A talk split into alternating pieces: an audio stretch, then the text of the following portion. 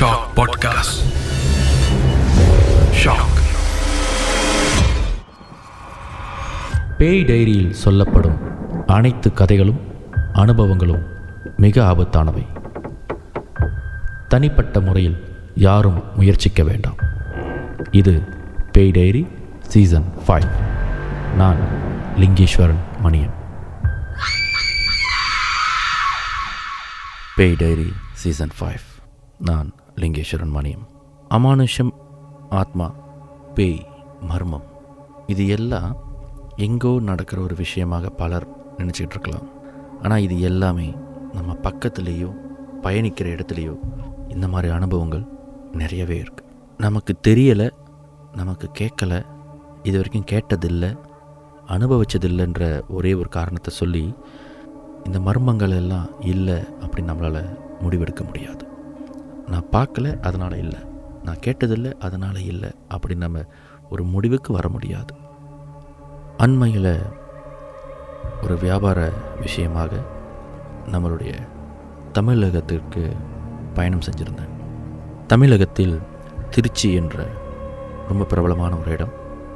அங்கே போயிருக்கும் பொழுது என்னுடைய நண்பர்கள் அங்கே இருக்கிற புனித தலங்கள் கடை வீதிகள் இப்படி எல்லா இடத்தையும் சுற்றி பார்த்துட்டு இருக்கும் பொழுது ஒரு தனிநபர் பயணமாக இருந்ததுனால வாகனத்திலேயோ இல்லை அங்கே இருக்கிற பொது வாகனத்திலேயோ பயணிக்காமல் கிராமத்துக்கு கிராமங்களின் வழியாக நடந்து போய் ஒரு அனுபவத்தை தேடிக்கிட்டு இருந்தேன். இப்படி தினமும் ஒருத்தர் வந்து நடந்து போய்கிட்டு இருக்காரு அவர் யாருன்னு தெரில. ஆனால் அவர் கண்டிப்பாக கிராமவாசி கிடையாது. ஆனால் இந்த பாதையை அடிக்கடி பயன்படுத்துகிறாரு அப்படின்னு சொல்லிட்டு சில பேர் என்கிட்ட பேச்சு கொடுத்தாங்க. எங்கேருந்து வந்திருக்கீங்க? இங்கே என்ன பண்ணுறீங்க அப்படின்னு வழக்கமாக நட்பு பாராட்டி பேசிக்கிட்டு இருந்தாங்க. அப்போ அங்கே இருக்கிற நிலவரங்கள் எப்படி இருக்குது அவங்களுடைய மக்களுடைய வாழ்வாதாரம் அரசியல் இது எல்லாத்தையும் கேட்கும் பொழுது பேச்சு வாக்கில் ஆலயங்கள் புனித தலங்கள் மர்மமான சில கோவில்கள் இதை பற்றியெல்லாம் கேட்க ஆரம்பித்தேன் அப்போ அங்கே இருக்கிறவர் இங்கேருந்து கிட்டத்தட்ட ஒரு ஐநூறு மீட்டர் தூரத்தில் ஒரு சின்ன கிராமம் இருக்குங்க. அந்த கிராமத்தில் போய் பாருங்கள் ஒரு கால் உங்கள் தேடலுக்கு சில விஷயங்கள் கிடைக்கும் அப்படின்னு சொல்லி நாங்கள் போக சொன்னார்.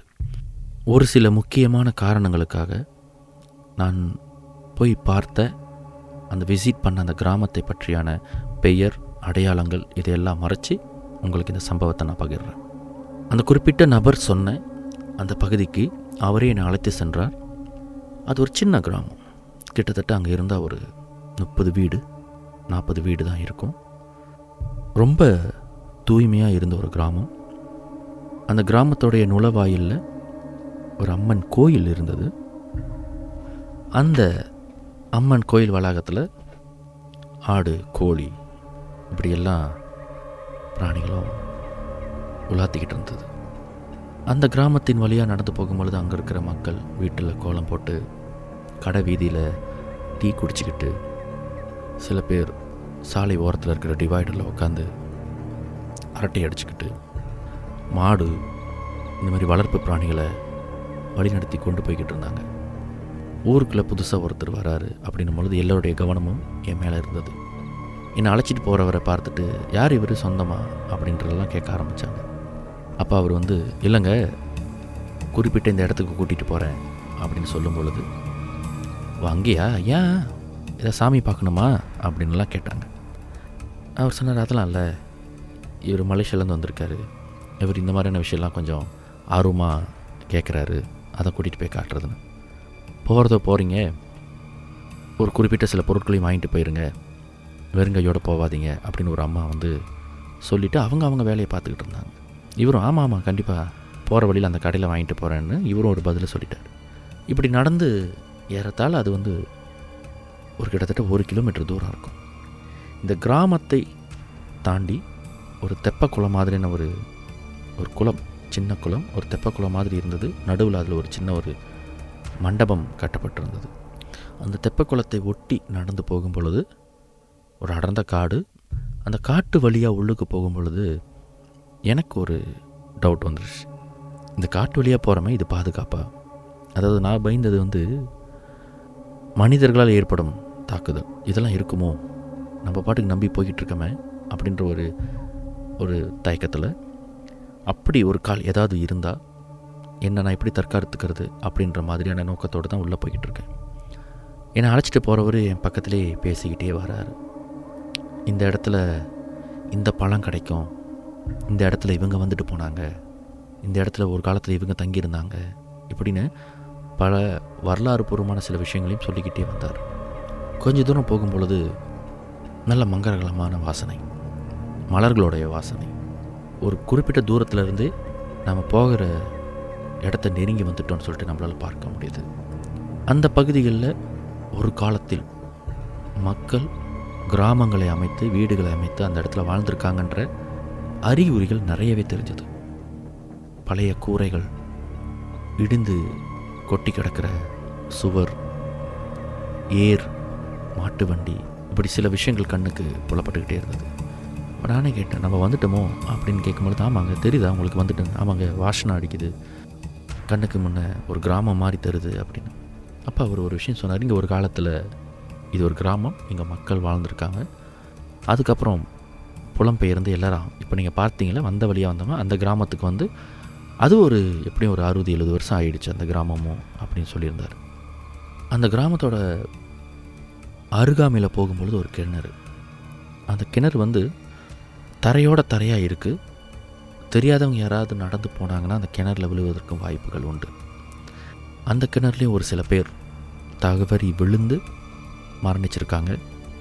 மாடுகள் ஆடுகள்னு சொல்லிட்டு இந்த வளர்ப்பு பிராணிகளும் அந்த கிணத்துல விழுந்து இறந்ததாக அவர் சொன்னார். அதனால் இந்த தண்டவாளத்துக்கு பயன்படுத்துகிற பலகைகளை எடுத்துகிட்டு வந்து அந்த கிணத்துக்கு மேலே அடுக்கி வச்சுருந்துருக்காங்க. அது இன்னும் அப்படி தான் இருக்குது அந்த கிணற்றை தாண்டினோடனே நல்ல படர்ந்த புல்வெளி அதில் கருங்கற்களால் செய்யப்பட்ட நிறைய சிலைகள் இருந்தது. தூரத்திலிருந்து பார்க்கும் பொழுது சிலைகள்ன்றது தெரியுது ஆனால் பார்ப்பதற்கு சிறு சிறு பாறை கற்களில் ஒளியால் சில உருவங்களை வடிவமைச்சது கண்ணுக்கு தெரியுது. சில இடத்துல வாடிய மலர் தோரணங்கள் இருந்தது. அந்த சிலைகளுக்கு பொட்டு வச்சுருக்காங்க. பொட்டு வைக்கப்பட்ட இடம் வெளுத்து போய் அந்த கற்கள்லாம் வந்து ரொம்ப பழமைன்றதை காட்டுனுச்சு. ரொம்ப அருகாமையில் போகிறப்ப எனக்கு ஒரு பயம். என்னென்னா கண்ணுக்கு புலப்படுற இந்த கற்கள் எல்லாம் நம்ம பார்க்குறோம். அதனால் அதை தொட்டு பே தொடுவதற்கோ இல்லை அந்த கற்களின் மீது கால் பதிக்கிறதுக்கோ எதுவாக இருந்தாலும் நம்ம ஒரு படி தள்ளி தான் நிற்போம். நடந்து போகிற இடத்துல நம்ம கண்ணுக்கு படாத மண்ணுக்கு அடியில் ஏதாவது கற்கள் இருந்து அந்த கற்களை நாம் மிதிச்சிட்டாலோ இல்லை மரியாதை குறைவாக நம்மளுடைய கால் பட்டுட்டாலோ அது ஏதாவது பிரச்சனைகளை கொண்டு வந்துருமோன்ற பயத்தில் என்னை அழைச்சிட்டு போனார். அவருடைய கால் தடத்திலேயே நான் நடந்து போய்கிட்டே இருந்தேன். அந்த வளாகத்தை அருகில் செல்லும் பொழுது நான் என்னுடைய காலில் போட்டிருந்த செருப்பை கழட்டி வச்சுட்டு கிட்ட போகும்போது அவர் சொன்னார் பரவாயில்ல போட்டுக்கலாம் இங்கே ஒன்றும் பிரச்சனை இல்லைங்கன்னாரு. நான் சொன்னேன் பரவாயில்ல வேண்டாங்க. ஒரு இடத்துக்கு வந்திருக்கோம். ஒருத்தவங்களுடைய நம்பிக்கையை நாம் அருகையிலிருந்து பார்க்கும் பொழுது நாம் அதுக்கு மரியாதை கொடுக்கறது நல்லது அப்படின்னு சொல்லும் பொழுது அவர் சிரிச்சுட்டு அழைச்சிட்டு போனப்போ அங்கே நின்று தான் அங்கே நின்று தான் அவர் இந்த கற்களுடைய வரலாறை சொன்னார். இந்த கிராமத்தில் கிட்டத்தட்ட இரநூறு வருஷம் முந்நூறு வருஷத்துக்கு முன்னே இந்த கிராமத்தில் மக்கள் விவசாய நோக்கத்தோடு வரவழைக்கப்பட்டிருக்காங்க. இந்த விவசாயிகள் அவனுடைய அன்றாட வாழ்க்கையே வேலை வேலை முடிஞ்சால் வீடு வீடு முடிஞ்சால் கூட்டம் போட்டு கேளிக்கை இந்த மாதிரி தான் அவங்களுடைய வாழ்வாதாரம் இருந்திருக்கு. அங்கே யாரும் பெரிய வியாபாரிகளாகவோ இல்லை தொழிலதிபர்களோ இருந்ததில்லை. எல்லாருமே கூலிக்கு வேலை செய்கிற விவசாயிகளாகவே இருந்திருக்காங்க. வழக்கமாகவே. அதுவும் குறிப்பாக மதம் சாராத நம்பிக்கைகள் ஆரம்ப காலத்திலிருந்தே நம்மிடையே இருந்திருக்கு. அதாவது இறந்தவர்களை படமாகவோ சிலையாகவோ இல்லை வேறு எந்த ஒரு பொருளாகவோ வைத்து வழிபடுவதும் அவங்களுடைய நினைவாக அவங்களை நினைத்து அவங்கக்கிட்ட வரத்தையோ அல்லது வாழ்க்கையில் ஏற்படுற துன்பத்தையோ பகிர்ந்து கொள்வதுன்றது ஒரு சாமானிய வழக்கமாகவே இருந்திருக்கு. அங்கே இருக்கிற சிலைகளை பார்க்கும் பொழுது ஒவ்வொரு சிலையும் ஒவ்வொரு வடிவத்திலையும் ஒவ்வொரு உருவத்திலையும் செதுக்கப்பட்டிருந்தது. ஆனால் எந்த சிலையும் இதுதான் உருவம் அப்படின்ற சொல்கிற படுற மாதிரி இல்லை. ஒரு கால் காலம் கடந்து மழை வெயில் இந்த மாதிரி எந்த ஒரு கூடாரத்துக்கு கீழும் பாதுகாக்கப்படாமல் இருந்ததுனால இந்த கற்களுடைய வடிவுகள் சிலை வடிவுகள் சிதைந்து உருவங்கள் குலைந்து காணப்பட்டிருந்தது.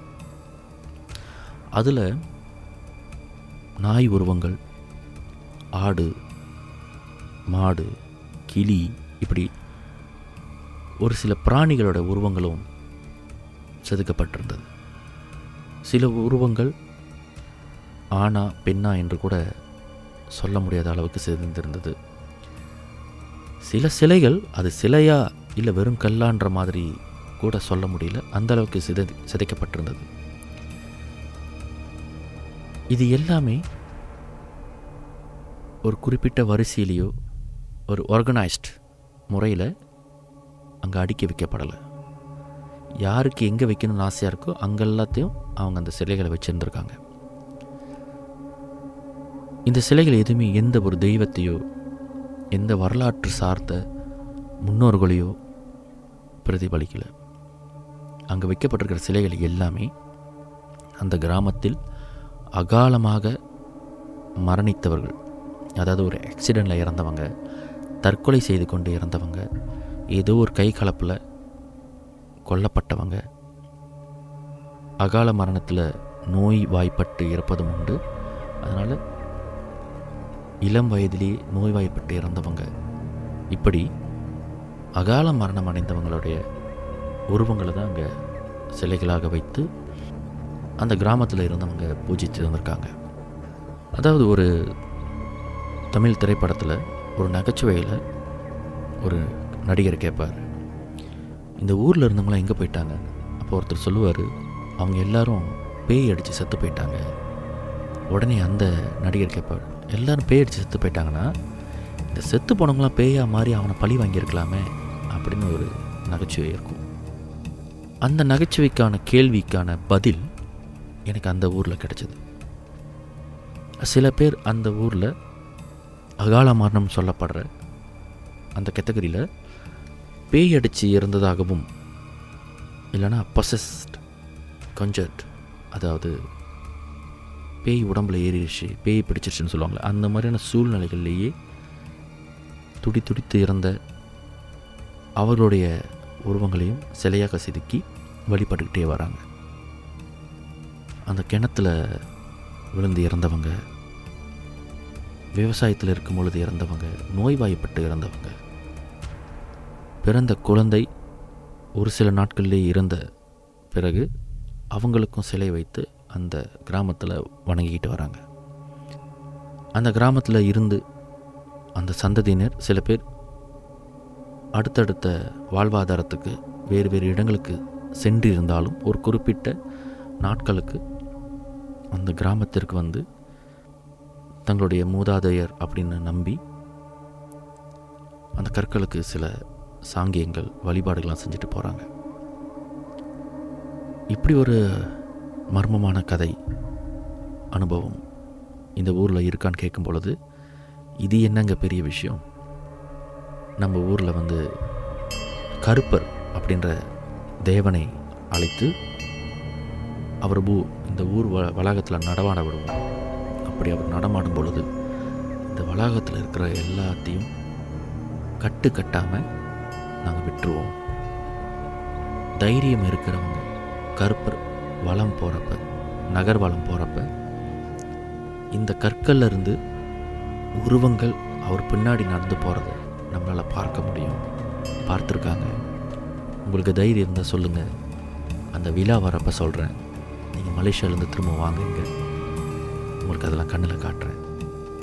ஆனால் உட்காந்து பார்ப்பீங்களா? அப்படின்னு ஒரு சின்ன நகைச்சுவையான சவால் அவர் என்கிட்ட கேட்டார். அங்கே சிலை வடிவத்தில் இருக்கிற அந்த கிராமத்து முன்னோர்கள் ஏதோ ஒரு பிளேக் ஏதோ ஒரு கிருமினாலும் இறந்தவங்க இருக்காங்க.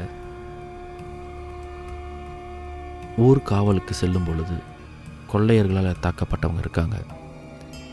பிரிட்டிஷாரின் கொடுமையான ஆட்சி காலத்தில் உரிமையை தட்டி கேட்டதற்காக தலை துண்டிக்கப்பட்டு இறந்தவங்க இருக்காங்க. இவங்க எல்லாத்தையும் ஒரு வாழ்க்கை வழிகாட்டியாகவும் முன்னோர்களாகவும் இன்னும் அந்த கிராமத்தில் வழங்கிட்டு இருக்காங்க. இந்த கற்பர் கிராம வளம் போகும் பொழுது இந்த ஆத்மாக்களில் சில ஆத்மாக்கள் அவர் பின்னாடி நடந்து போகிறதையும் இந்த கிராம மக்கள் பார்த்துக்கிட்டு இருக்காங்க. அதாவது இன்றைக்கி நம்ம திரும்புகிற பகுதி எல்லாமே தொழில்நுட்பம். டிஜிட்டலான வேர்ல்டு நாம் தூங்க போகும் பொழுது கூட கையில் நம்ம ஹேண்ட்ஃபோன் இருக்குது தூங்க போகிறதுக்கு முன்னே இந்த உலகம் என்ன செஞ்சுக்கிட்டு இருக்குன்னு பார்த்துட்டு தான் நம்ம தூங்குறோம். அப்படிப்பட்ட இந்த நாகரிக உலகத்தில் இன்றும் தமிழகத்தில் ஒரு கிராமத்தில் ஒரு குக் கிராமத்தில் இது வெறும் நம்பிக்கையாக மட்டுமில்லை இது ஒரு நிதர்சனமாகவும் நடந்து கொண்டிருக்கிற ஒரு அனுபவம். இந்த அனுபவம் நான் கேட்டிருக்கேன் இன்னும் அனுபவிக்கலை. வாய்ப்பு இருந்தால்.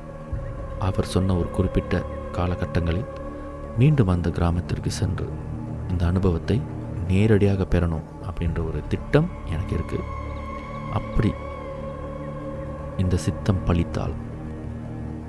அந்த அனுபவத்தையும் அடுத்தடுத்த காலங்களில் நான் பகிர்ந்து கொள்ள விரும்புகிறேன்.